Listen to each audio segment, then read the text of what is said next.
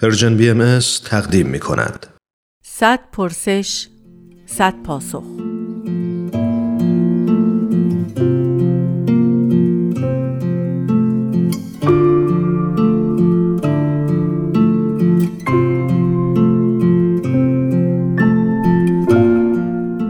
پرسش پنجاه و سوم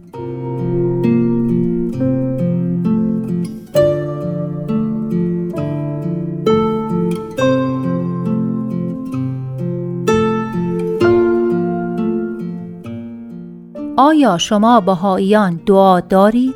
دعا می‌خوانید؟ اصلا به دعا کردن اعتقادی دارید؟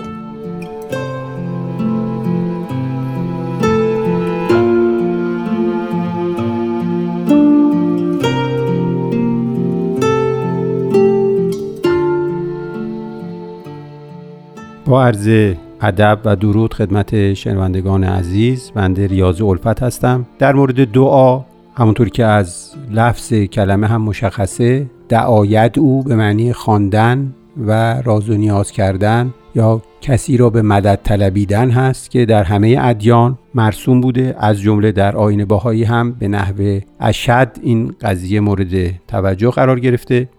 ادعیه از همه شخصیت های شناخته شده آین باهایی از حضرت بهاءالله که مؤسس هستند و حضرت عبدالبها که مبین هستند و همینطور حضرت ولی امرالله یا شوقی افندی.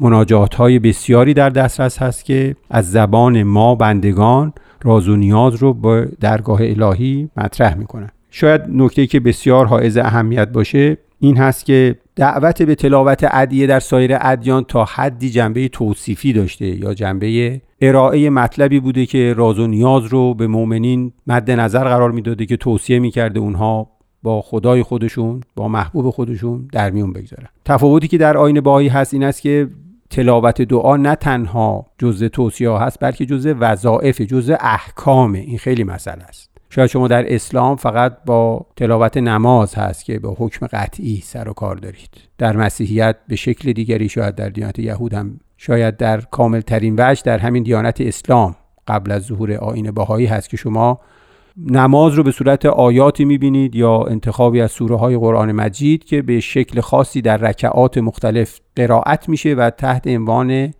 واجبات ازش نام برده میشه. غیر از این دیگه وجوبی ما در تلاوت ادیه حتی در اسلام نداریم. اینجا اهمیت کار معلوم میشه که در یکی از آیات کتاب اقدس که ام کتاب آین بهایی هست اشاره می‌کنن اطلو آیات الله فی کل صباح و مسا یعنی غیر از به آوردن نماز غیر از به آوردن وجوباتی که به عنوان نماز شناخته میشه و خودش هم سه نوعه در آین بهایی نماز کبیر و وسطا و صغیر. یک مؤمن بهایی وظیفه حکمی داره یعنی بهش دستور شرعی در حقیقت داده شده به تلاوت آیات و در حقیقت به جا آوردن دعا. یعنی دعا از حالت توصیه خالی یا خالص در آمده در دیانت بهایی. بنابراین بسیار اهمیت داره این ادعیه در آین بهایی و خود مسئله تلاوت ادعیه هم هم به لحاظ جایگاه انسانی و رتبه که از لحاظ توصیفات علمی ما ازش داریم حتما شنوندگان عزیز آشنا هستند دعا بسیار مؤثر هست در تقویت روحیه انسانی ایجاد آرامش حتی تأثیری که ادعیه و دعا و اذکار در مسائل پزشکی داره و مسائل درمانی داره. این کاملا شناخته شده. بنابراین غیر از همه اینها به عنوان یک وظیفه هم تو کرز کردم وظیفه شرعی در آین باهایی مورد نظر قرار گرفته و جالب هست که در این آیه کتاب اقدس اشاره می‌کنن که تلاوت کنید مضمونش اینه به فارسی تلاوت کنید آیات الهی را در هر صبح و شام عرض کردم این غیر از نمازه چون نماز یومیه به اشکال کبیر و صغیر و وسطا موارد دیگری داره.